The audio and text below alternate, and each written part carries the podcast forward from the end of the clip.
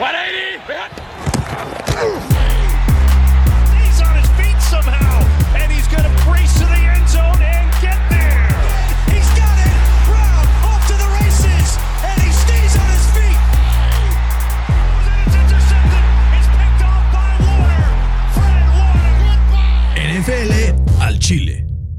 ¿Qué tal amigos? Bienvenidos NFL al Chile, episodio número, ya no sé ni en qué número, vamos, 17 de esta segunda temporada.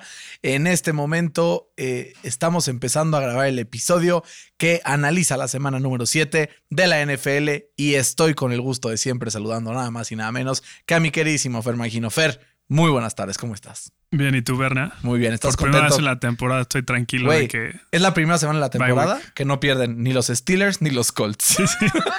Digo, los Steelers porque descansaron, los Colts porque tuvieron un gran desempeño de Sunday Night, que dicho sea de paso, me hizo ganar un buen parlay. Ya lo comentaremos un poquito más adelante, estuvo muy sabroso. Lástima que no fue el parlay que dijimos aquí porque ya estaríamos rifando una playera autografiada, autografiada ella, no, Sí, no autografiada. si la conseguimos, feliz, pero todavía no somos tan influyentes. Si comparten el podcast con sus amigos, si le dan share en sus redes sociales, si nos comentan, si... A, ver, todos ustedes que estén escuchando el podcast en este momento, a huevo, o sea, así, de ley, tienen un grupo de WhatsApp con sus amigos del fantasy. Con 10 personas. O por lo menos el primo de un amigo, ¿no? O sea, de jodido tienes... a- o sea, si estás escuchando el podcast es porque a huevo o juegas fantasy o Survivor o tienes tus amigos de la NFL. Hazme un favor en este momento. Pausa este episodio. Dale clic a los tres puntitos que salen en Spotify o en Apple y compárteles el link de este episodio a esa persona a quien más confianza le tienes. Si tú disfrutas de este podcast, si llevas un año con nosotros, un mes, comparte de lo bueno. Lo bueno se comparte, ¿no? Y si NFL al Chile les gusta, pues compártanlo con sus amigos para que podamos llegar cada vez a más personas y que acabe esto en que podamos regalarle a uno de nuestros seguidores un viaje al Super Bowl. ¿Te imaginas lo cool que estaría? Pensé que ibas a decir que, que ibas a, quitar a Sergio Dip de... Ah, de bueno, ESPN. no, no, no, eso, eso ya es demasiado pedir. no, pero bendito sea el Game Pass, ¿no? Bendito sea el Sí, Game no. Pass, que podemos escucharlo en el idioma original, lo cual nos da mucho gusto. Pero Fer, basta de mafufadas, basta de eh, estar de rogones con nuestra audiencia, porque este fin de semana se hizo historia. Sé su historia porque el GOAT Tom Brady rompió la marca de 600 touchdowns en una carrera de ya 22 años, una cifra estúpida, güey. O sea, y no solamente por el promedio por temporada, que es muy bueno, eh, sino que la constancia, la longevidad, como dices ahorita, ¿no? Es algo inalcanzable para cualquier jugador en la historia del deporte. Sí, si no llegó Drew Brees, que de, ¿no? Digo, jugó menos años, pero Jugó sí. menos años, pero sus años le metía, ¿no? Sí, exacto. 45 touchdowns al año. Sí, yo creo que, a ver, yo creo que los únicos que, el único que podría estar al nivel en cuanto a la, a la constancia que lleva y así, pero que debería jugar otros ocho años, es Aaron Rodgers, que no creo que vaya a jugar Bueno, otros mis ocho años. aceleros va a jugar otros 10 años. Fer, wishful thinking, güey. Sí, sí. Wishful thinking. Pero sí, es algo que creo que es inalcanzable. También habla sobre todo de un cambio en el paradigma de la NFL, ¿no? Antes las carreras duraban muchísimo menos, se lesionaban mucho más los corebacks, eran jugadores mucho menos atléticos, se hablaba mucho más de fortaleza por tierra, de ganar con defensivas y hoy por hoy ha agarrado una esencia un poco más como de college el deporte, ¿no? Y es por aire, güey, y ganar por aire y touchdowns y un juego más adicional a todo esto. Entonces como que poco a poco se van rompiendo marcas, pero también porque el juego ha migrado para allá, ¿no? sí. O sea, A antes los corebacks les pegan mucho menos. les pegan mucho, Mucho menos, se lesionan mucho menos. y ayer vimos, o sea, justo ayer vimos el por qué, ¿no? Son las reglas para el coreback. Total. Qué triste partido, güey. Güey. ¿no? El Winston contra el Gino Smith. Estuvo horrendo. horrendo. horrendo ese 13-10 a favor del equipo de los Saints.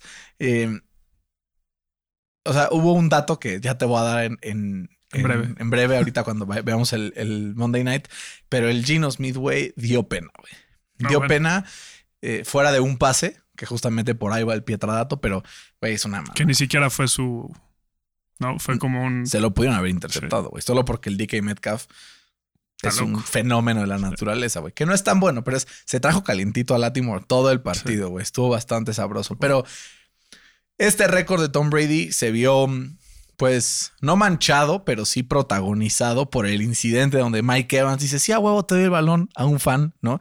Lo recibe, el otro estaba mamado, güey, así, no, son 600 touchdowns de Bueno, este no creo güey". que tenía ni idea el güey. Yo creo que sí, porque lo dijeron en el micrófono. Ajá, por eso, pero ya tenía la bola, güey.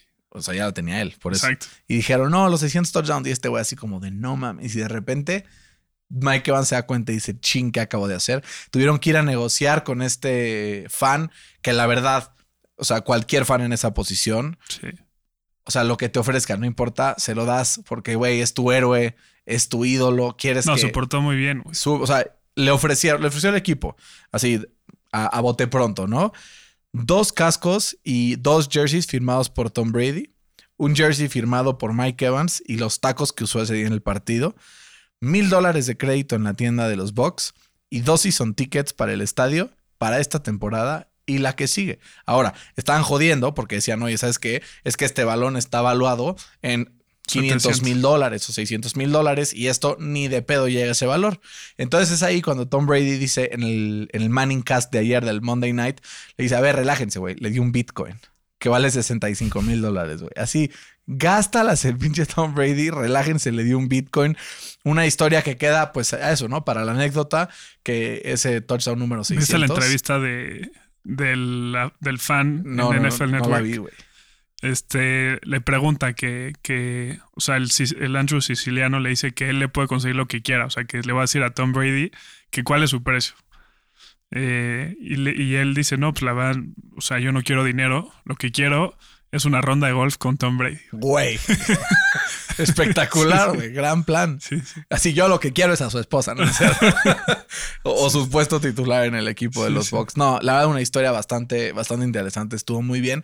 Y justo hablando de Tom Brady, hablemos de la carrera por el MVP, ¿no? Esta semana se vio marcada por ups and downs dentro de los candidatos que se encontraban ahí. Y la NFL es algo tan variable que de una semana a otra dices la lista, güey. Y es más, dime tus, tus cuatro o cinco candidatos en este momento, así, a bote pronto. Los primeros Está están Kyler. Murray, Derrick Henry, no, no estoy diciendo Está el orden bien, en no importa el orden. No, Tom Brady y Josh Allen. Muy bien, ¿no? Y ya se nos olvidaron los que estábamos hablando la semana pasada, Dak Prescott y Justin Herbert, porque descansaron, güey. Sí. Y Derrick Henry se apagó esta semana, Bueno, corrió, güey, corrió 30 veces y apenas alcanzó las 85 yardas. O sea, perdón, pero de que se Pero, apagó, se eh, apagó. Ese pase de anotación que, que, No. que pero le pone.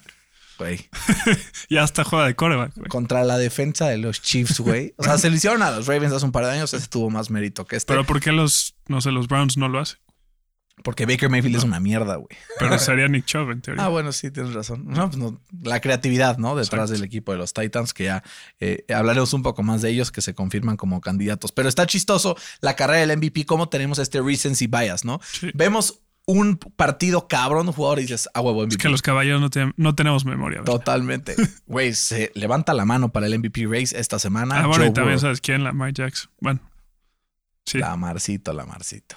sí, no, pero creo que Joe Burrow le ganó, güey. Pero justo, recency bias. Sí. Al final, el reto está en ver toda la temporada y no ver fracciones solamente. Que hasta ahorita, pues sí hay unos seis o siete que pueden estar peleando y que para coincidencia estaba viendo ahí los, eh, las líneas. Güey, Derrick Henry es como el octavo candidato. Pues hay que meterle, güey. Pues está Kyler uno. Después vienen Dak y Brady. O sea, están Josh empatados. Allen. Ajá. Después. Josh Allen. Después vienen, güey, creo que Justin Herbert, eh, Lamar Jackson. Y después viene Derrick Henry.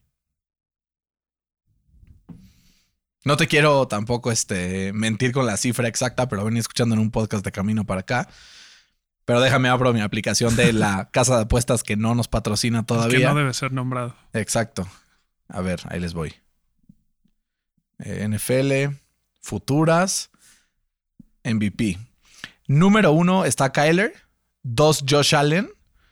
O sea, está más 350 Kyler, más 400 Josh Allen, más 450 Dak.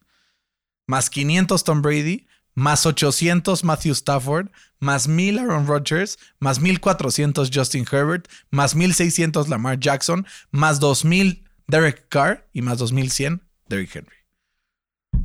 Pues hay que meterle una lanita. Güey, es que el problema es que no lo va a ganar, güey, porque ya sabes cómo son los Sí, votantes. Pero bueno, también dentro de esta semana pasaron cosas muy interesantes, como un trade blockbuster, ¿no? Finalmente el trade del coreback que todos estábamos esperando. Joe Flaco es intercambiado a los Jets, va de regreso eh, en este trade que, pues, es forzado, ¿no? Un poco por la lesión de Zach Wilson, que se perderá entre cuatro y seis semanas después de este partido donde sufrió el equipo de los Jets. Cabrón. ¿Crees que les ¿No? ayude o les perjudique? No, La yo creo que como equipo les ayuda a tener una mejor posición en, en- en el draft. Pero that's it. O sea, ¿no crees que lo haga mejor? No. O sea, con la No. experiencia. ¿Sabes algo que, los Jets están pidiendo demasiado de Zach Wilson? No están haciendo absolutamente Por nada. eso, por eso creo que les, van, les va a ayudar. Pues a ver, si empiezan a hacer cosas esquemáticamente creativas con Joe Flaco, pues les va a ir mejor. Pero entonces mi pregunta es, ¿por qué no haces esas cosas creativas con Zach Wilson? ¿Y por qué le dices, ah, va, toma, güey, a ver qué haces? No, se complica ahí la cosa. Pues es como, como cuando eres chiquito, ¿no? Que si, si tienes todas las tareas y tienes, no sé, promedio 8, pues no estudias, güey. No dices, pues no, ya pasé, güey. Y no pasas, güey. Sí, Entonces, sí si vas jodido, güey, pues le chingas en el examen final para pasar, güey. Puede ser, puede ser. A ver, empiezas a, a ver también un equipo de los Jets que ya con la marca que trae apenas ha ganado el partido ese contra los Titans en un partido eh, que a mí me, me dio mucha alegría, pero que al final fue una casualidad y empiezas a ver sus rivales próximos. Y sus próximos tres partidos son contra tres de los contenders del AFC. Se enfrentan a los Bengals la próxima semana. Después se enfrentan a los poderosísimos Potros de Indianapolis que andan on the rise. Y después los Bills. De ahí enfrentan a tres equipos que combinados solo tienen cuatro victorias. Dolphins, Texans, Eagles. Y ahí regresa ya seguramente Zach Wilson. Entonces, por lo menos de esos va a perder los siguientes tres. Y perdiendo los siguientes tres, pues ya empezaste ahí bajita la mano, 1-8. Y ya de un 8 no te levanta ni Dios Padre, güey. Entonces, no sé si al final ya tienen que entrar en un modo de tank estos partidos, perder un par de, de momentos ahí y al final, eh, pues utilizar este momento y estas últimas semanas que se enfrentan a rivales un poco más a modo para curtir un poco a Zach Wilson de cara a la próxima temporada. Pobres Jets, güey. Pobres Jets. Y hablando de los Jets, quiero aprovechar para mandarle un saludo a Guillermo Zárate, un abrazo grande, que de repente ahí se cruza por nuestras transmisiones, pero que pobres Jets nada más no alarman. Hablando de saludos, Fer, creo que tenemos muchos saludos el día de hoy, Sí, ¿no? sí. Entonces hay que soltarnos. Ya me mentaron la madre de que por qué no le mando saludos. Entonces, Entonces, pues, güey, no sabía que me escuchabas. cabrón. Exacto. Y que no habla Dios, no me, me siguió hace como una semana, güey. Sobres, exacto. No, le quiero mandar un saludo a- al buen Kim El Kin es, es Al buen buen elemento. Gran elemento. Un abrazo al Kin. y al buen, a mi buen Arturo, Muy bien. que todavía no lo conozco, pero es un, un fiel eh, seguidor nuestro. Muy bien, Arturo. Muy- un abrazo muy grande. Yo también aprovecho para mandarle un abrazo muy grande a mi querísimo Iñaki Álvarez, que también nos escucha sin falta. Su gran amigo Mau Buentello y, claro, el papá de Mau, Raúl Buentello, que también nos escucha. Me dice: Es que es muy a gusto porque los escucho y de repente me pongo a cocinar o me peino, me baño. O sea, y siento que estoy siempre acompañado con el cotorreo sobre la NFL. Entonces, Saludos. un gran abrazo a todos ellos, ¿no? Eh, vamos a empezar ahora sí, Fer, con lo que pasó esta semana. Vamos a meter un poco más de tiempo en algunos partidos que en otros, porque la verdad, siendo honestos, creo que hubieron tres partidos buenos en toda la jornada. La mayoría fueron blowouts, la mayoría para el cuarto cuarto ya sabíamos quién iba a ganar, a excepción de tres, ¿no? Entonces vamos a platicar un poquito sobre esos partidos que también dejaron cosas que ver, a pesar de ser tan abultados los marcadores, nos dejaron ver algo sobre ciertos equipos. Y vamos a empezar con el Thursday Night, porque Denver llegaba contra un equipo de Cleveland que estaba decimado por las lesiones. Los dos le pusimos a Denver confiando en que eh, Cleveland con todas estas lesiones no la iba a armar, sobre todo en el lado defensivo, o sea, la defensiva de Denver iba a poder con este, mm, con este, eh, pues, pues, enfrentamiento. Y ahorita que lo estamos viendo, nos damos cuenta, o sea, yo primera jugada de la- del partido dije, güey, Sí, va a ganar. Cleveland. Dije, la cagué con el Sí. pick. ¿Cómo viste este partido entre Denver y Cleveland? Sí, a ver, como que no consideramos el hecho de que también había muchas, muchas lesiones en la defensa de, de los Broncos y que el propio Teddy Bridgewater estaba como al 60%. No, no sé si, si te fijaste, cuando lo presionaban no se puede mover el güey. ¿no? Sí, ¿no? Y del otro lado de, de Cleveland me quedo con el liderazgo de Case Keenum. Eh, me hizo recordar a ese Case Keenum de Minnesota que los llevó al, al Championship y de milagro eh, no pasaron, ¿no? Pero me quedo con ese liderazgo y también con la línea ofensiva de, de- de Cleveland, güey. O sea, ya para que The Ernest Johnson, ¿no? No, Te y corra- línea ofensiva con lesiones, güey. con Ni lesiones. la titular. O sea, el esquema ofensivo de Kevin Stefanski está, está gato, güey, ¿no? Gato. Esas fueron las Dearness. Johnson, 147 ya- 46 yardas, un touchdown, güey. Es- Y fue este su primer partido, güey. Yo que si tú y yo nos vamos a parar ahí a Cleveland, corremos 50 yardas en un partido, güey. Sí, seguro. Fuera de pedo. seguro. Digo, chance no caminamos en arm ahí. siete días, pero, pero sí la armamos, ¿no? Eh, limitaron a Denver también en juego por tierra, creo que es algo importantísimo. La defensa poco a poco va. Y si Denver no anda, yo no vuelvo a poner un partido de Denver en toda la temporada hasta que no ganen otro, güey. O sea, llevo cuatro semanas seguidas poniéndole a Denver y las cuatro han perdido, güey. No hay quien tomarlo, güey. No, no, ya, imposible, güey. ¿Contra quién van? Creo que descansan. A ver, vamos a ver. No, pinche Denver, güey. Ya estoy hasta la madre. A ver, Denver. No, van contra Washington Football Ah, Team. sí, es cierto. Chance sí le pongo Denver, güey. Es que no confío en Washington. Pero bueno, eh, gana el equipo de Cleveland 17-14 y se pone ya ahí en la pelea por el comodín de la americana que está Sí, sabrosísima. está nasty. O sea, puede ganar ahí cualquiera. Vamos a platicar un poquito más de eso en unos momentos. Washington pierde contra el equipo de Green Bay 24-10, un partido que aunque sea por 14 puntos, fue un poco más parejo de lo que parece. Washington tuvo más yardas que Green Bay por 100. Por 100 yardas. Pero al final, en un, en un partido donde Washington no ponteó ni una sola vez, apenas pudo meter 10 puntos. Y Aaron Rodgers hizo lo que tenía que hacer. No se equivocó, movió la bola, metió touchdowns y al final el equipo de Green Bay asegura otra victoria más, con lo que hila ya seis consecutivas para ponerse ahí a un partidito de líder que es Arizona en la Liga Nacional. Eh, bueno, ya ando aquí con el béisbol como andamos por Serie Mundial, en la Conferencia Nacional. Y Fer, yo tengo una pregunta muy sencilla para ti. ¿Crees que Green Bay se vuelve a convertir como el año pasado en un contender importante para el NFC? ¿O crees que está un escaloncito abajo de esos grandes equipos como pueden ser los Rams, los Bucks o Cardinals? Sí es contendiente, pero está un pelín abajo de esos. Sobre todo por la defensa. Porque si te vas a los otros equipos, tienen mucho mejor defensa. Y el Eric Stokes está jugando muy cabrón. O sea, Está jugando bien, muy buen corner pero ahí está el, el Kevin King, ¿no? No, pinche Kevin King, güey. Pero ya metiéndonos más al partido, creo que la clave fue la red zone offense o el defense de los Packers y la offense de, de Washington. En el tercer y cuarto cuarto eh, se metieron muy profundo en el, en el territorio de, de los Packers y no pudieron ni sacar tres, este, tres puntos. güey. Se la jugaron en cuarta y dos y cuarta y cuatro o algo así. Y las dos pelas, ¿no? Entonces Sí. ahí se quedaron sin puntos y pues por eso no, no los pudieron alcanzar. Creo que los equipos grandes encuentran ganera- maneras de ganar en los equipos en los, co- en los partidos en los que no dominan por completo, ¿no? Y creo que es algo de lo que vimos con Green Bay, que empezó pa'l perro la temporada con ese partido ante los Saints, pero empezamos a ver a Rodgers que empieza a treparse otra vez en los rankings de todas las mejores estadísticas dentro del NFL. Es el número 4 en DVOA para todos los corebacks, número 5 en EPA per play, también está top 5 en completion percentage over expectation. Y además, todo esto siendo top 10 en intended air yards, o sea, en, yardas aéreas intentadas en cada uno de sus pases. Y si quitamos la semana 1, que fue esta dramática, es el mejor coreback de toda la NFL en EPA per play. Ay, cabrón. O sea, ahí viene Rodgers. Está calentando para No mis por nada, no por nada ganó el MVP este, güey. No por nada ganó el MVP el año pasado y creo que ya anda en esta mentalidad con Davante de decir, güey, last dance. Y aunque este jueves no va a jugar Davante, no va a jugar Allen Lazar, no van a jugar una cantidad de jugadores que dices, güey, ¿qué pedo con esto? Eh, buen pick para el Survivor Arizona, chance. Digo, No me animaría a Survivor en un Thursday night nunca, pero eh, Arizona seguramente se llevará el partido contra los Packers este fin de semana. Pero, güey, Rodgers está agarrando su forma y si no se, se cuidan los demás equipos, puede ser que se ponga a ganar todos los partidos que le quedan de aquí a acabe la temporada, que cierren la temporada 16-1, se metan a playoffs como el número uno, número dos y que se vuelvan a meter a la, a la final de conferencia para perderla una vez más. A ver ahora contra quién. Güey, pobres Packers. No, ya, les toca, ¿no?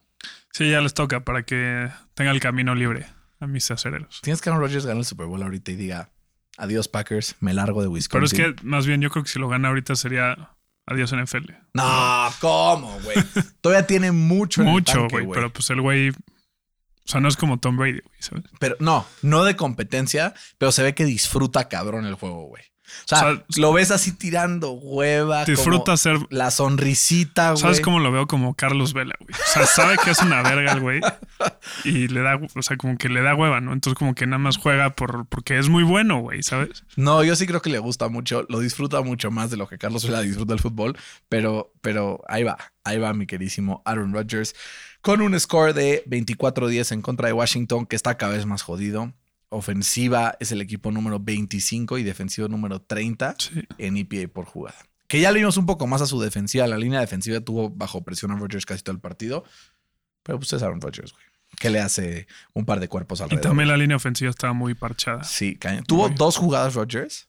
Una en el end zone, que se empieza a deslizar para atrás. Justo cuando va a pisar la línea para ir safety, se va para la derecha, lanza Sí. el pase completo y se sale de ahí. Y después la del touchdown de Davante Adams, igual. ¿Qué Estaba tal? por ahí de la yarda 25, lo empiezan a perseguir, era cuarta oportunidad y seis, creo. Empieza a rolar para la derecha, tenía a Chase Young en el cuello o a, o a Jared Allen, ya no sé ni siquiera quién era. Lanza el pase y Davante Adams la cacha y entra el touchdown, Entonces, un, un gran partido eh, en el que yo creo que fue uno de los partidos que más podemos obtener de esta semana. Fer, una victoria de esas statement, ¿no? Y dijimos la semana pasada, si este equipo quiere demostrar que están dentro de esa conversación de ser uno de los tops del AFC, tiene que ganarle a Baltimore de visita esta semana. Y mira de qué forma lo hicieron. 41-17 con un partido con más de 400 yardas de Joe Burrow y con más de 200 yardas de Jamar Chase. Fer, ¿qué podemos eh, deducir de este partido en una de las divisiones más complicadas de toda la NFL, eh, que es la AFC North? Yo, yo lo dije la semana pasada, pero no sé, por pendejo, no me hice caso. lo dijimos, lo dijimos, güey. No le vamos a poner porque nos da miedo. O sea, dije que la defensa de, de- de los Ravens es la defensa que más yardas permite después de la recepción. ¿Y qué hizo Jamar Chase? Se los atoró después de la recepción. Y antes también. El Yusama también solito, güey, ¿no? Todos solitos. La defensa de los Ravens dejó mucho que desear. Y la Marchit. Güey, si Lamar Jackson escuchara este podcast, güey, te detestaría, güey. No, yo creo que se, se- se burlaría de mí, pero. Pues así, ¿tú qué haces aquí, Pero, pendejo? güey, otra vez nos demostró su inhabilidad para regresar a los partidos, ¿no? O sea, se vio tem- desde tempranito abajo en el marcador y, y no pudo, güey. ¿Viste el tweet de los, de los Bengals? No. Are you paying attention No. now? Oh, güey, qué bien saber sentido ser el Sí, community claro. manager y tuitear esa madre, ¿no? Así de, ah, ahora sí. Pues que, güey, llevan, imagínate, llevan 30 años sin ganar un playoff game. Y ahorita se ven ahí, güey. ¿Sabes qué está cañón? Te, te volteas a ver eh, los primeros lugares de las conferencias y creo que era totalmente como lo esperabas, ¿no? Bengals, primer lugar de la americana y Arizona, Sí, número sí. uno de la nacional. ¿Cuánta, cuánta lana nos hubieran, nos hubiéramos llevado si hubiéramos apostado No, que para la semana granota, 7 güey. serían los number one seed? Digo, pero no, no creo que ninguno de los dos acabe como número uno, No. de ninguno de los dos lados. Bueno, Arizona No, más, creo, más que Cincinnati. Todavía tienen, Es que Tampa, Tampa todavía tienen un partido contra Seattle.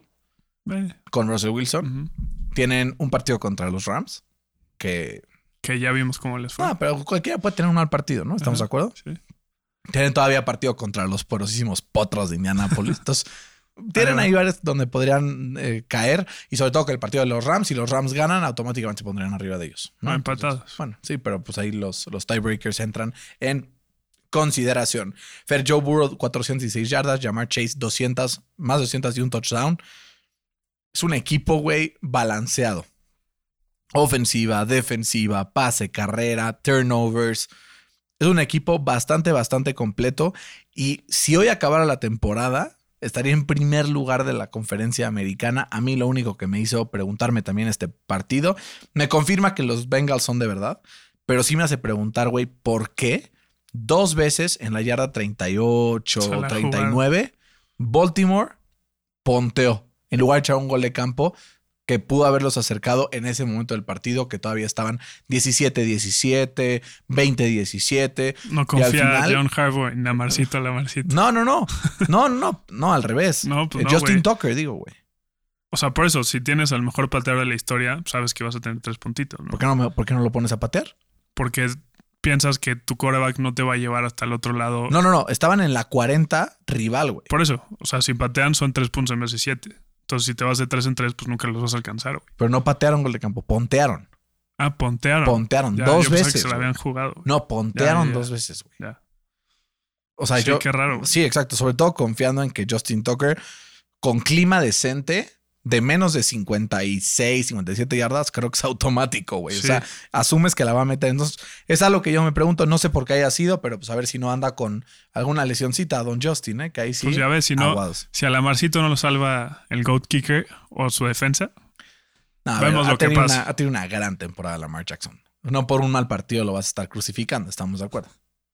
Estoy de acuerdo. Muy bien. Sigamos con otro partido que. Pero es que no es solo un partido, güey. No, pero güey, ha tenido una gran temporada. Sí, estoy de acuerdo. Y aparte, él produjo más de 300 yardas en este partido solito. Tampoco puede hacer todo. Si le meten 41 puntos, güey. Pues se supone que, que si es el mejor coreback y no sé qué, pues No, tendrá que ser todo. Creo que nadie cree objetivamente que es el mejor coreback. No, estoy de acuerdo. ¿No? Pero bueno, bueno. algunos. No, no creo, no creo. ¿No? Si alguien cree que Lamar Jackson es el mejor coreback de la NFL, escríbanos en nuestras redes sociales para ver si es cierto. Ok. Otro partido que reveló mucho, Tennessee le ganó 27-3 al equipo de Kansas que Qué no pude mover la bola, güey. Que el Mahomes se llevó un madrazo, güey, que yo pensé que le habían roto la columna vertebral en 14. Güey, ¿qué pedo con la línea defensiva de Tennessee? ¿En qué momento empezó a presionar al quarterback de esta forma? ¿O de plano ya es algo mental para Kansas y se dobló por completo? Una combinación entre los dos, porque Tennessee está en primer lugar en récord de toda la NFL, de toda la, eh, la AFC, empatado con Cincinnati, empatado con Raiders. Pero, güey, ¿en qué momento el equipo de los Titans de estar haber perdido primer partido contra Arizona, casi perder el segundo contra Seattle, perder contra los Jets. Y la ya cuántas victorias consecutivas Y de la mano de, de Henry y hoy de AJ Brown. Y sobre todo que fue en semanas consecutivas Bills y Chiefs, güey. Güey, imagínate. No. ¿Quién lo hubiera dicho? Qué locura. Yo sí. estaba pronosticando cuando estaba viendo así la derrota de los Colts contra los Ravens. Dije, bueno, va, no hay pedo. Mañana pierden los Titans contra los Bills y la próxima semana contra los Chiefs y con eso ya los empatamos. No, ni madres, güey, ganaron los dos. Sí, sí, qué horror. La línea ofensiva de los Chiefs está dejando mucho que desear, la Muchísimo. neta. Muchísimo. Que, que en papel, pues es, lo- es normal, ¿no? Porque los cinco titulares son nuevos, ¿no? Nunca habían jugado juntos y eso toma tiempo. Eh, pero sí, a Mahomes, ni Andy Reid, ni a nadie le está gustando la cantidad de madrazos que se está llevando Mahomes. Y puede ser que eso ya esté entrando a su cabeza, güey. No. Eso es verdad. Puede ser. Hijo, qué duro, güey. ¿Crees que haya solución para los Chiefs esta temporada? ¿Crees que es una temporada perdida? ¿O crees que sean un equipo que se van a meter de último momento a playoffs, pero que tal vez no progrese mucho la temporada una vez que lleguen a esta instancia? O sea, es que creo que cometimos un error en compararlos con los Pats, güey. ¿No? Porque los Pats ha sido la única dynasty de los últimos. Desde los Cowboys, güey. Que, que son tan consistentes por, por tanto tiempo, ¿no? Eh, mí, los Colts de Peyton fueron 12 años número uno de. pero no llegaron al Super Bowl, Ah, claro. ¿no? Sí. Es lo que le está pasando ahorita. Sí, llegaron dos veces. O sea, no es normal llegar ocho veces o nueve veces como Tom Brady. llegó tres veces seguidas, güey. Bueno, dos. Y una que se quedó en la AFC Championship. Por eso. O sea, no es normal llegar tantas veces seguidas. güey. Sí, o sea, no, es no, normal perder en la NFL. Y, y yo creo que a Mahomes le está llegando el, la normalidad de la NFL. güey. Sí. ¿no? Yo sigo insistiendo que el turf toe se lo está chingando. Eso creo que es un punto. Sí, me dijiste que, que camina. Camina Raro. raro. pero también corre. Antes caminaba raro. Siempre ha caminado como Sí, así, sí, ¿no? Como, todo- como los de la marcha de las Olimpiadas. Pero no solamente eso. Ahorita lo vi durante las últimas semanas corriendo mal. No se mueve igual que antes. Hay algo ahí, creo que es importante. Y algo traen los receptores, güey. Como que un tema mental, güey. Drops a lo pendejo. Que sí Otra vez- abre, güey. Otra ¿no? vez un rebote que interceptan. O sea, sigue pasando esto. Y la secundaria, obviamente, hoy. A ver, hicieron sellout completo en el run para parar a Derrick Henry. Y entonces Ryan Tannehill se los atora con AJ Brown, 133 yardas y una recepción para touchdown. Entonces, si me preguntas, que yo tenía aquí como pregunta de este, de este partido, ¿Kansas es una mentira o Tennessee es una verdad absoluta? Creo que es ni muy, muy ni tanta, ¿no? Creo que es no. meet me in the middle. ¿no? O sea. Creo que ni Tennessee es tan bueno como para ganarle por 24 a Patrick Mahomes y los Chiefs, ni los Chiefs son tan malos como para solo meterle tres puntos a un equipo de Tennessee que en el papel su defensa no es tan, tan espectacular. Sí, Tennessee sigue siendo el mismo equipo de hace tres años. Que yo pensaba que, que, que no iba a ser así porque se fue Arthur Smith, pero resulta que sí, ¿no? O sea, este equipo sí es capaz de ganarle a quien sea, Pero de perder contra quien sea pero también. de perder contra quien sea, ¿no? O sea, Sí, le pueden sacar el partido a, a Tom Brady en su último partido en Foxborough o a Lamar Jackson en Baltimore o a los Chiefs ahorita, donde sea, pero también pueden Perder perder, contra, los Jets en MetLife. Sí. Digo, sin Julio y sin AJ Brown, pero bueno. Eh, eso, ojalá pierdan los Titans todos los partidos que les quedan. El domingo juegan contra los Colts. ¿Ya, ya viste la línea o no? No. Adivinen cuánto está ¿Es en dónde? en Indianapolis. Eh, pues diría más tres Tennessee. Güey, está más tres. O sea, ¿crees que los Colts son favoritos? No, yo nunca hubiera pensado que los Colts son favoritos. ¿No? No, güey. Pues es en Indianapolis, güey. No importa, güey. Los Titans han demostrado durante la temporada. O sea, es un equipo que está 3-4 y otro que está 5-2. Ujú. En- Partiendo por ahí, creo que debería pero haber. no una- están tan disparejos. Exacto. Yo pensaba que iba a estar en 5 y medio la línea para Tennessee. Está en 1 para Tennessee, pero en 1 nunca lo hubiera creído. Pero no importa, póngale Colts Moneyline, muchachos, no se preocupen. Eh, vamos a hablar de la preocupante ofensiva de los Panthers de Carolina que acaban el partido banqueando a Sam Darnold. Algo que no hubiéramos visto hace cuatro semanas apenas. Teníamos un equipo de Carolina invicto que estaba eh, 3 y 0, que era la defensa número uno, que era el número 3 en, eh, el número 12 en EPA per play ofensivo y el número 1 en defensivo. Y de repente, una vuelta de 180 grados y de la semana 4 a la 7 ha sido la ofensiva número 31, güey. La penúltima ofensiva de la liga desde que Christian McCaffrey se lesiona. ¿Qué está pasando con este equipo? Es que eh, Joe Brady ya es muy predecible, que ya hay más tape del esquema, que es. O simplemente es que Sam Darnold está haciendo un pendejo.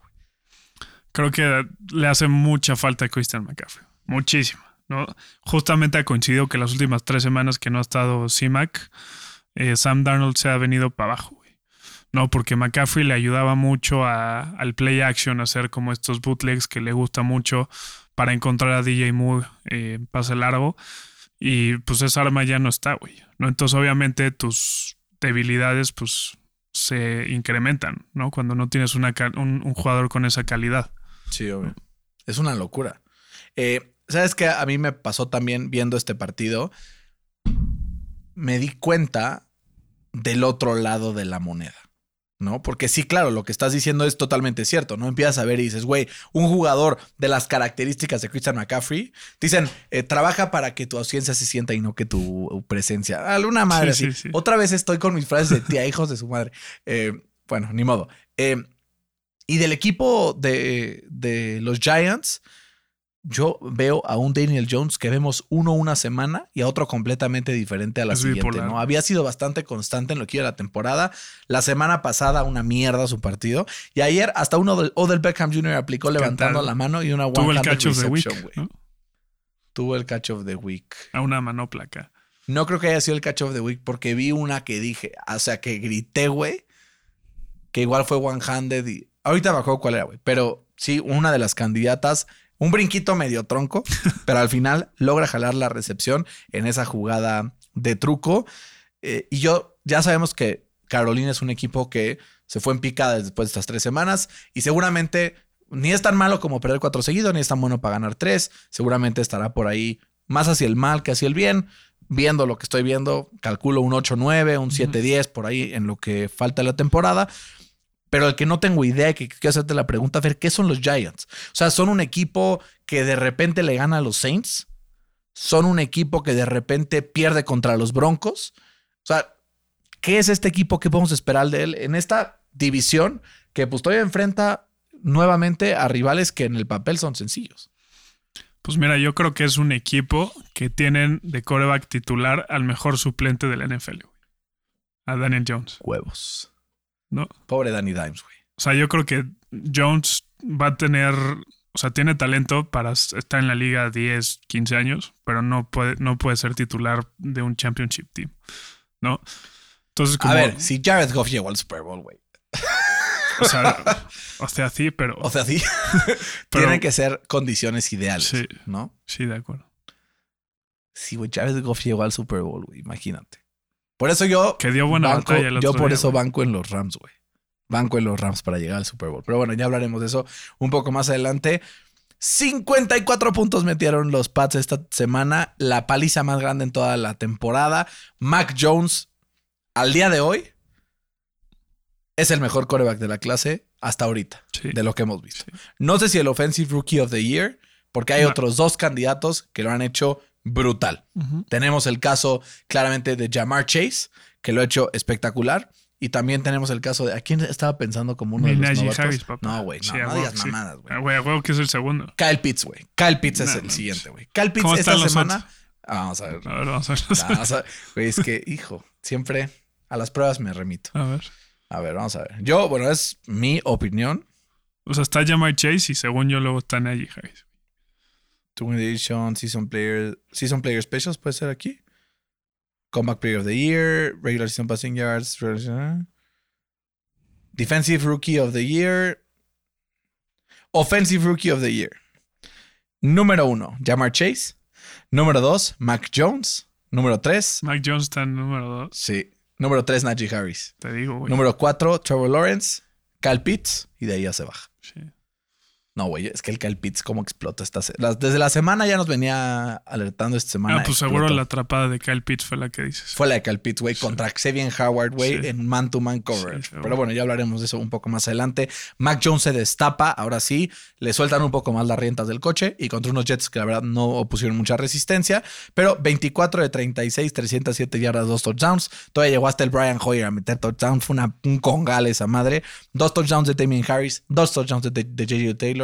La ofensiva empieza a agarrar forma y sobre todo la defensiva se empieza a ver como esta defensiva dominante con un Kyle Dogger que está intratable, güey, que está jugando re bien, con un equipo que mezcla coberturas, que confunde al coreback rival, y sobre todo un equipo que así bajita la mano, pues está a dos partidos de meterse a la carrera por los playoffs, y que pues en una de esas podemos ver ahí al único equipo, al único coreback novato que se podría meter a los playoffs, ¿no? Porque tenemos a Trey Lance, que se ve complicado. Tenemos a, Trevor Lawrence, que se ve más complicado. Tenemos a Davis Mills, que se ve más complicado. Tenemos a Justin Fields, que se ve igual de complicado. Eh, al final, creo que hasta ahorita, pues nos quitamos el sombrero, porque en el 15 los pechos agarraron un coreback que no te voy a decir que su top talent es o su brazo es Patrick Mahomes. Pero, tenía, tenía el floor más alto, pero el ceiling más bajo. exacto, pero se ha comprobado ese floor Exacto. que ha sido muy importante para el equipo de los Pats. Oye, y, Y- hablando de, de la defensa de los Pats, ¿tú no, ¿tú no viste alguna malicia en contra de, de, de Zach Wilson? O sea, yo vi tres o cuatro hits que le apuntaban directito a las piernas. güey. a ver, Directito, cabrón. No lo dudo viniendo de Bill Belichick, pero tampoco es que haya visto algo que dijera, "Mm, esto es de mala, de mala O sea, gana". hubo una, una justo antes de que se lesionara, que ya estaba corriendo en el sideline y así le llegaron machín, güey, así a la rodilla, vámonos. Y estuvo a esto de lesionarse. Y luego ya se lesionó. Y luego se lesionó. Pues no sé, no lo descartaría tampoco. Pero ahí va poco a poco el equipo de, de los, de los Pats, con, con maña o sin maña, pero ahí están contendiendo. Nunca los puedes descartar. Jamás, güey, jamás. Un equipo liderado por Belichick, por más que tenga receptores de mierda, que por cierto, qué buen touchdown de Kendrick Bourne. Sí. O sea, gran jugada. Eh, La supercontratación estrella, ¿no? andan teniendo ya creatividad en ofensiva que les había faltado las primeras semanas. Y pues poco a poco creo que su, su schedule se va aligerando, ¿no? Digo, tampoco radicalmente, todavía les quedan algunos partidos bastante complicados. Sí tiene el calendario más fácil de su división, eso sí. Eh, sí, tiene el, calendario más fácil de su división de lo que queda del- de la temporada, pero al final todavía tiene algunos partidos bastante complicados que tendrán que ser pruebas importantes para un Bill Belichick que estuvo a nada de ganarle a los Cowboys y a, a Tampa. ¿no? O sea, a nada, a nada. Le quedan ahorita, por lo pronto, partidos. Es como partido fácil, partido difícil. Partido fácil, partido difícil.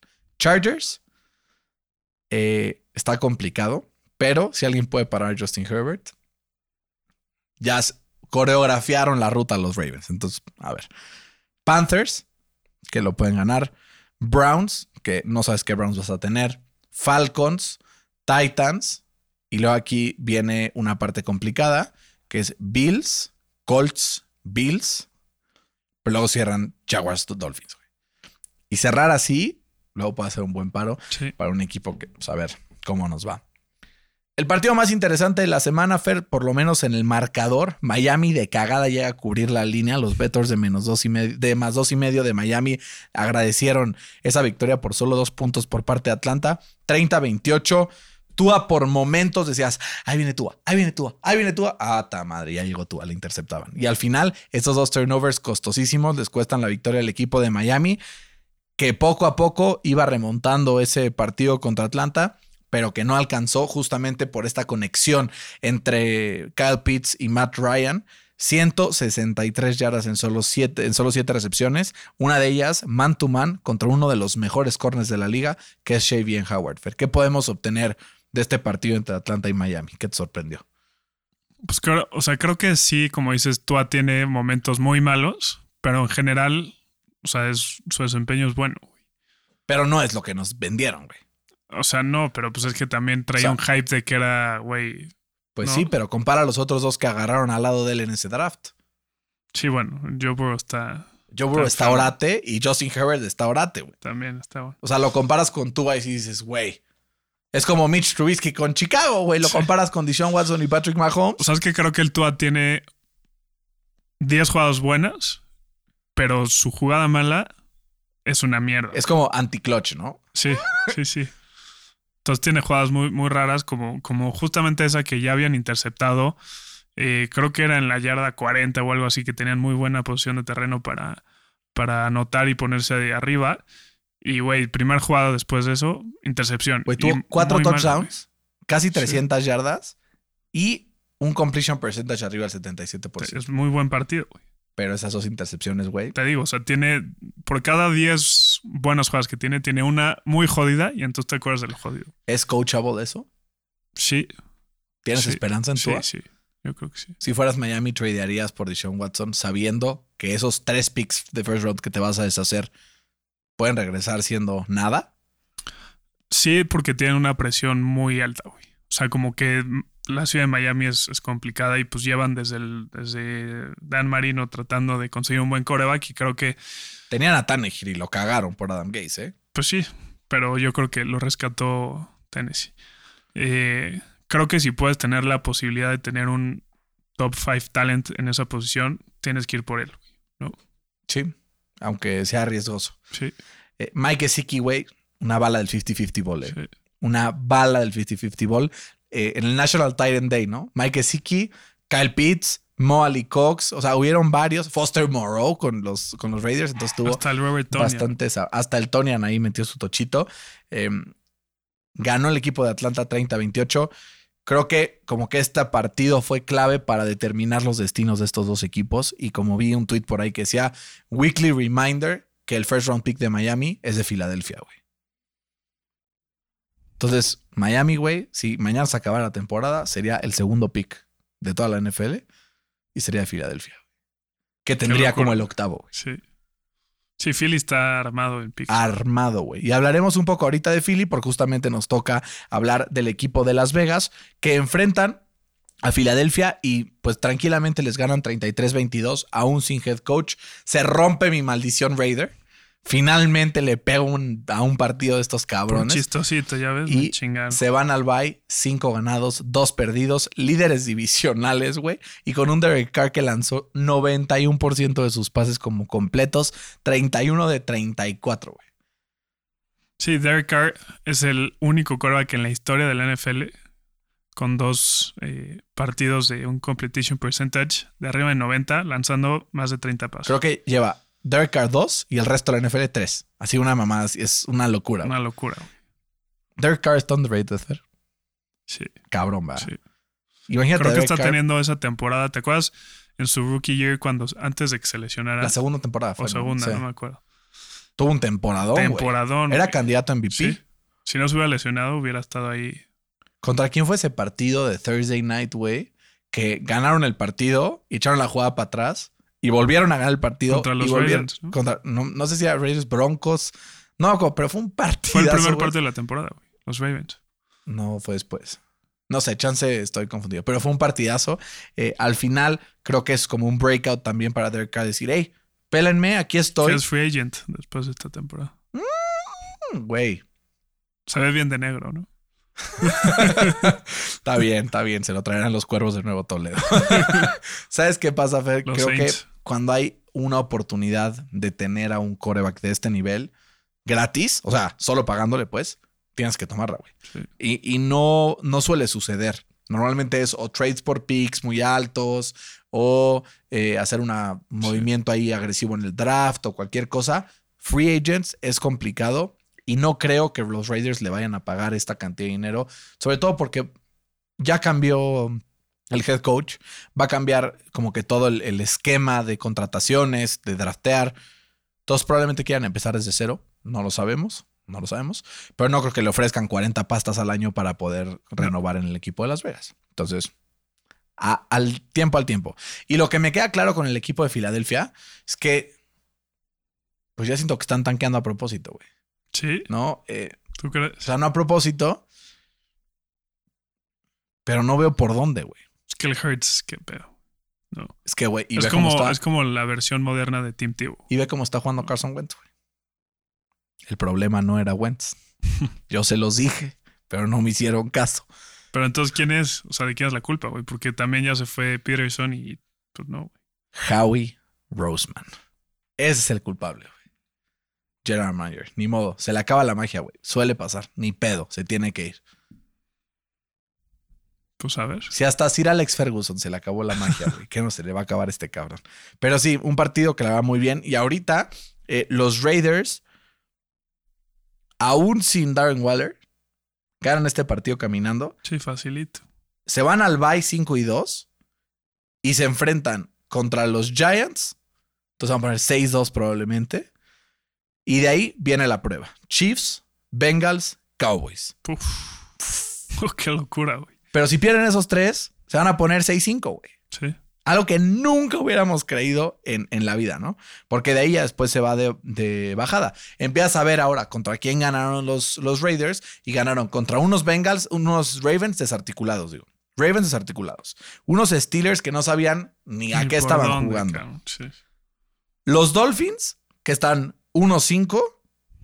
Que Dem- casi lo pierden, además. que casi lo pierden. Dem contra Jacoby Brissett. Denver, que lleva cuatro seguidos perdidos al hilo. Y Filadelfia, que está en el fondo de la tabla. Entonces, no hay que cantar victoria Raiders, pero hasta ahorita los veo muy bien, ¿no? Y Max Crosby, que está hecho una riatota. Detroit le, casi le gana, por lo menos le ganó la primera jugada y a los Rams. Hicieron un touchdown en la primera jugada y luego un onside kick lo recuperan. Dije, ¿qué, será? ¿qué está pasando, güey? Es el eh, breaker de Survivors, pero no. Al final, los Rams demuestran que son candidatos serios a ganarlo todo. Eh, Jared Goff siguió siendo Jared Goff, entregó dos pérdidas del balón al final del partido. Matthew Stafford on fire. La conexión con Cooper Cup es una maldita locura. 156 yardas, 10, 10 recepciones y dos touchdowns. Con esto, Cooper Cup se convierte en el jugador número uno de la liga en recepciones, número uno de la liga en touchdowns por aire. Es dominante, güey. Se convirtió en Randy Moss este cabrón. ¿Sabes qué pasa, güey? El pinche Goff lo limitaba cabrón, Sí. güey. Todas estas rutas que hace, o sea, outside the numbers, que puede hacer cosas que pues, Stafford sí puede lanzar el balón a donde sea y hacen que la defensa defien- defienda todo el campo. Entonces, a la fuerza, pega a este cabrón, ¿no? Entonces, creo que es de esos jugadores que cuando lo renovaron y le pagaron 20 millones de dólares, dijimos, no estoy tan seguro. Y ahorita decimos, güey, Sí, es un es una ganga, güey. Sí. ¿no? Un, un crack. Fer, ¿cómo ves al equipo de los Rams? ¿Crees que, o sea, en tus Power Rankings, ¿en qué número los tienes? Número 3. Número 3. Sí. Arriba de ellos, Tampa y Arizona. ¿en qué orden? Tampa y luego Arizona. Oh, qué duro, güey. Fuertes declaraciones. Sí. Tampa el mejor equipo de la liga. Sí. No lo sé. Estoy encantado que esta temporada cualquiera le pueda ganar a cualquiera. Como Sí. que ahí de repente hay unas que hay otros equipos que son muy dominantes y otros que nada. Ahorita sí, güey. Vimos a Detroit meterle un susto y es el único equipo que no ha ganado ni un solo partido en toda la temporada. Pero ya vimos que Detroit le metió susto a, a los Ravens. a todos, todos. A San Francisco, a todos, güey. Sí. Debe ser positivo, ¿no? Y la Detroit, creo que la reconstrucción va por buen camino. Pero es que llevan reconstruyéndose desde No, pero- tengo memoria. güey. Pero volaron la bomba, güey. O sea, corrieron a todos, güey. Tradearon a Matthew Stafford y dijeron start again. Por lo menos tienen algunas piezas o interesantes. sea, les falta por lo menos tres años. ah, claro. Porque este, este draft, así que digas que buenos corebacks hay, no. No, pero creo que Goff. y todavía a Goff le Creo que a Goff sí lo rodeas años, de talento bien. puede ser algo interesante. Pues lo vimos que llegó en Super Bowl. Exacto. Entonces tú puedes empezar a fortalecer el resto del equipo, Sí. construirlo de las líneas para afuera. Tienen buena línea ofensiva, que fortalezcan la defensiva, empiecen a agarrar un Es par de bridge- receptores. No, porque no buen tienen bridge buen bridge quarterback, lo que ha sido Ryan Fitzpatrick en su momento, con menos piso y menos techo, ¿no? Creo que por ahí, Mm, un poco más como Constantón. Sí. Eh, pero al final, sí creo que puede ser, oye, dos temporaditas ahorita con Jared Goff, esta y la siguiente. Y después drafteas a un coreback, lo sientas un año atrás de Goff y mandas a Goff a la mierda. Sí. Bueno, pues vamos ahora con el partido mm, también que fue una putiza, el de Arizona contra, contra Houston. 31-5. 31 en answer points Arizona, güey. Creo que ese marcador fue único, güey. O sea, es la única vez en la historia que, que ha habido ese marcador. El famoso scorigami, ¿no? Sí. Que cada vez que pega uno diferente. Iban 5-0, güey. Y de repente Arizona, taca, taca, taca, taca, taca, taca, taca. JJ Watt jugó muy bien. DeAndre Hopkins jugó muy bien. El juego de la revancha. Y Kyler Murray se confirma como uno de los candidatos al, al MVP, ¿no? Sí, facilito se llevan el partido. No vale la pena ver tanto este partido, ¿no? Houston vale mierda. Perdón, Houston, pero, o sea, no, no ustedes, no los fans, pero el equipo pues, Sí. no tiene mucho por dónde rescatar. Lleva dos partidos seguidos que le meten 31 puntos, uno 31-3 y otro 31-5. Sí. No hay ni para dónde. Eh, Tampa Bay demuestra que es uno de los equipos candidatazos contra Chicago. Les metió una tunda, güey. No sabía ni por dónde venían los putazos. El Justin Fields demostró por qué no era titular cuando empezó la temporada. Pobre Justin Fields. Tiene mucho techo, güey. O sea, puede desarrollarse como un gran coreback, Pero pero no no está listo. güey. Y si no le das las armas suficientes, si no lo proteges, si no haces los esquemas suficientes para poderlo Es poner que en esa línea posiciones ofensiva exitosas, es una mierda. güey, tres intercepciones, dos fumbles, o al revés. o sea, Tres, y tres, güey. Tres intercepciones. y fueron tres cinco, ¿no? En total, creo. Fueron seis. Nada O más. sea, es que fueron tres fumbles y dos los perdió. ah, ok. O sea, fueron cinco turnovers, tres Ajá. intercepciones, dos fumbles y uno extra Exacto. que sí recuperó. exacto. Eh, pero, con todo y todo, hay una cosa muy positiva para el equipo de Chicago. Es el primer equipo que le logra correr con un corredor 100 yardas a Tampa Bay en siglos, güey. Es que están todos lesionados. Khalil Herbert, 100 yarditas. No, están lesionados en la secundaria, güey. La- o sea, el front seven está gato. Según yo no jugó la Monta David. O sí jugó. Te mentiría si te digo que sí o te mentiría si te digo que no, no estoy seguro. Pero su línea está intacta, güey. Sí, es, ¿No? El front el four es Vita una- es una locura, güey. Vita es una locura. Estaba platicando pues, contigo, ¿no? El otro día y decíamos es top 3, 4 eh, defensive tackles de la NFL, ¿no? Está Aaron Donald, que es el uno por mucho. Y después están en la misma conversación Cam Hayward, Chris Jones, Vita Bea y DeForest Buckner. De acuerdo. Porque es que se nos había olvidado Cam Hayward. El otro Sí. día se nos ofendió. Pero no, no se nos Sí, acuerdo. Vamos al Sunday Night, un juego mugroso, un juego sucio, un juego con un ciclón tremendo, pero que a pesar de ese ciclón se notó quién fue el mejor equipo en el campo, forzando turnovers la defensa de los Colts contra San Francisco, un Carson Wentz que a pesar de un error muy claro, que fue este intento de pase a Zach Pascal que le desvían la mano y se la, se la fumble interceptan, al final marcaron fumble, que estaba solo Zach Pascal, pero güey, se arriesgó demasiado, un error Aplicó una túa, ¿no? Exacto. Y terminando ese error, dijo: Ni madres, güey. Ni madres. De aquí soy. Después del FOMO de Jonathan Taylor en el primer drive, se voltea, lo agarra del casco y le dice: Güey, no te preocupes, volveremos a ir a ti porque eres el mejor jugador en el campo. Güey". Así le dijo. Y entonces lo alimentaron.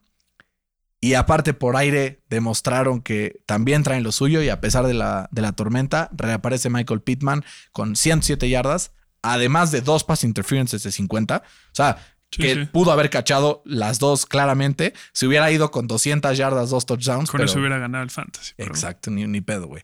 Y Moali Cox, güey, que también le cantamos ese touchdown, estuvo muy sabroso. Un fun fact, Fer, es que tanto Jonathan Taylor como mm, este Mitchell corrieron el mismo número de acarreos, el mismo número de yardas y el mismo número de touchdowns, güey.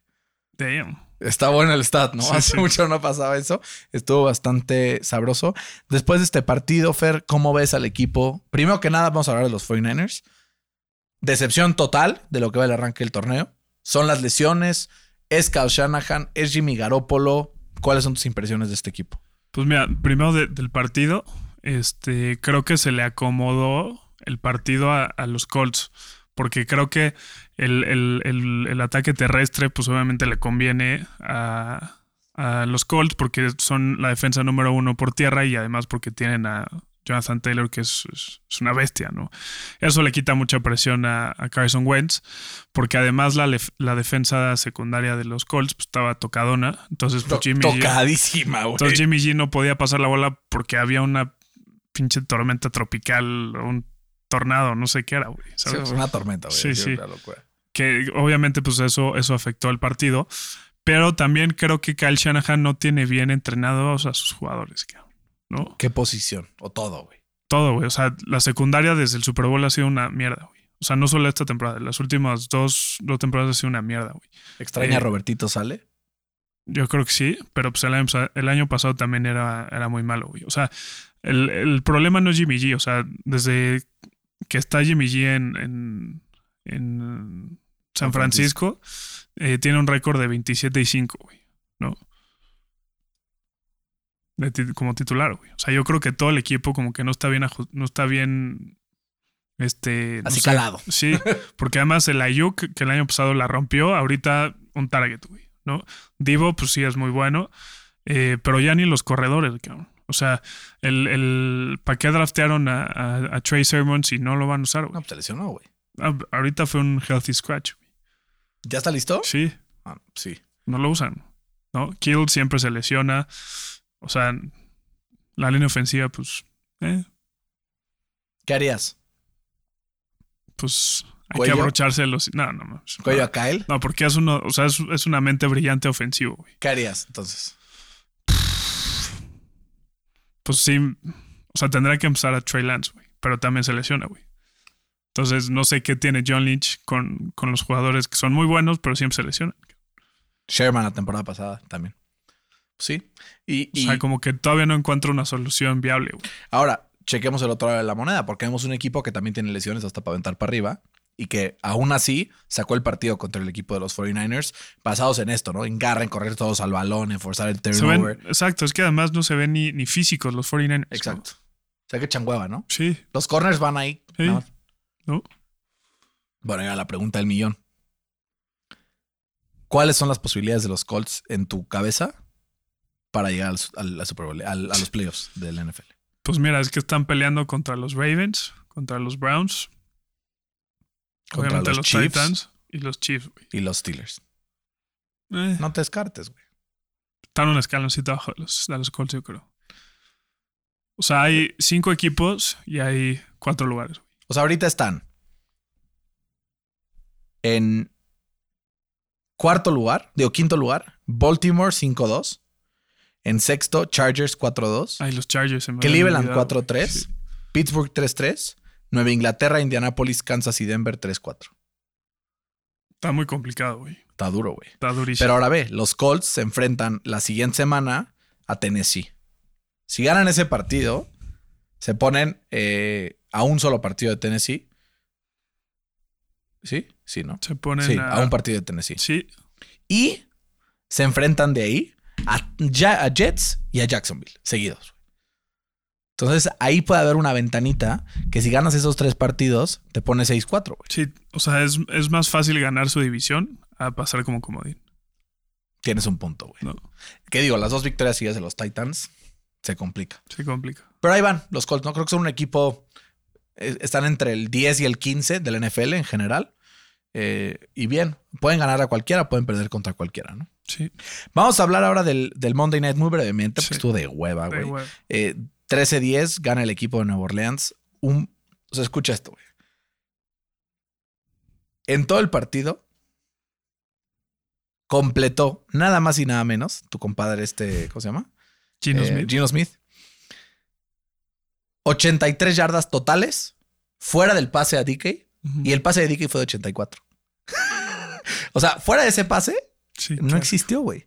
No existió y la defensa de este Nueva Orleans demuestra que es una de las defensas top Sí. de la NFL. Ahora, también la ofensiva de Nueva Orleans Sí, fuera de cámara. me preocupa, güey. Me preocupa. Le surge que regrese Michael Thomas para tener una opción más viable en receptor. ¿no? Sí, le surge, le surge. Y ahora Andrew Speed se lesionó. Tiene un pectoral lastimado. A ver cómo. A ver si no se pierde toda la temporada porque están diciendo que era un torn pick Exacto. y ahí sí, ahí sí aguados. Y ahora vamos a ver, porque la carrera del comodín de la NFC se pone sabrosa, porque tienes A los Rams, como 5, con 6-1, güey. Sí. A Nueva Orleans, 4-2. Y luego tienes a Minnesota y Atlanta 3-3. Y a Chicago y Carolina 3-4. Creo que tienes en la NFC cinco equipos mucho mejores que los demás. Y luego tienes el resto. Sí. Y en la AFC tienes un escaloncito abajo de esos cinco del NFC.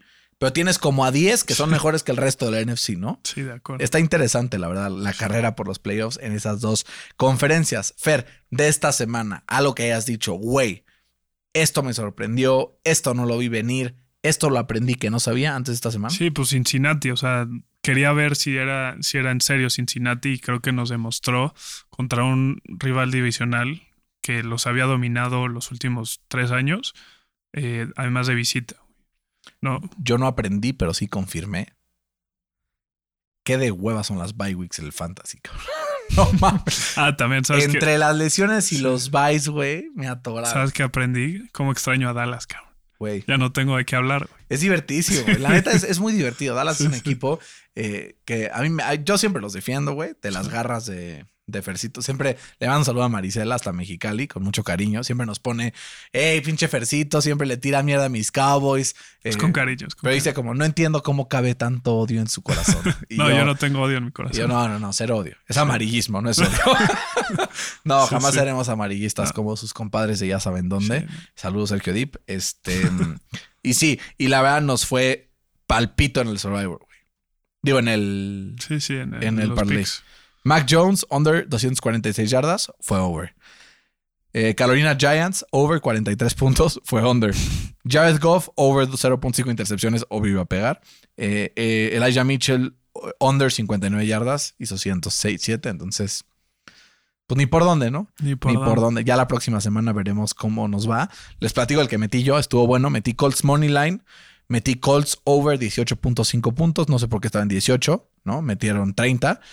Touchdown de Moali Cox y de Jonathan Taylor y un over de 2.5 en recepciones de Zach Pascal, que al final, ¿qué tal, güey? Ya está ganando el partido y nosotros, una recepción de Pascal, una recepción de Pascal, le dan un pasecito, una recepción de 3 yardas y nos emocionamos todos, ¿no? Fue como catching. ¿no? Cachín, exacto, exacto. Ay, qué chulada. Es bonito cuando los Colts ganan, como que toda la semana fluye mejor, ¿no? Sí. Me levanto de buenas el lunes y digo, va a ser un buen día. Esta semana va a estar muy sabrosa, un recordatorio muy rápido.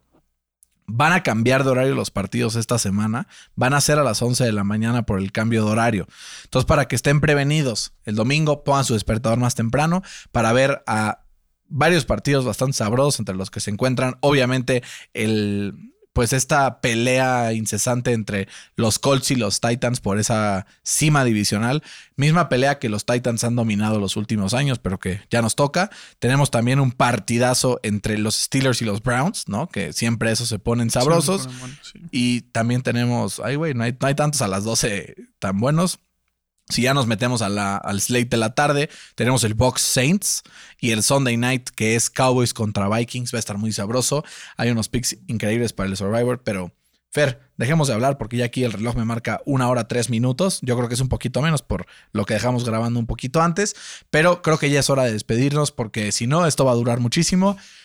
Pero como me encanta hablar del NFL, güey. Sí, Yo podría estar horas, güey. Horas. ¿Algún Igual. saludo adicional o ya estamos? No, ya estamos. Ah, un saludo a Omar. Omar Rivera, que nos pone ahí de repente también comentarios. Habla que sobre sus Chargers y habla de los Colts. Así es que respetemos a los Chargers, que los extrañamos esta semana. Pero a ver cómo le hacen para defender la carrera. A ver si en este eh, bye week les se dan cuenta de cómo hacerlo. Fer, un abrazo con mucho cariño. Igualmente, Brian. A todos en casa, un abrazo. Disfruten mucho esta semana, eh, estos dos días de descanso antes de la semana 8 de la NFL. Y nos escuchamos al final de la semana con Picks, Fantasy, Survivor y mucho más. Esto fue NFL a Chile.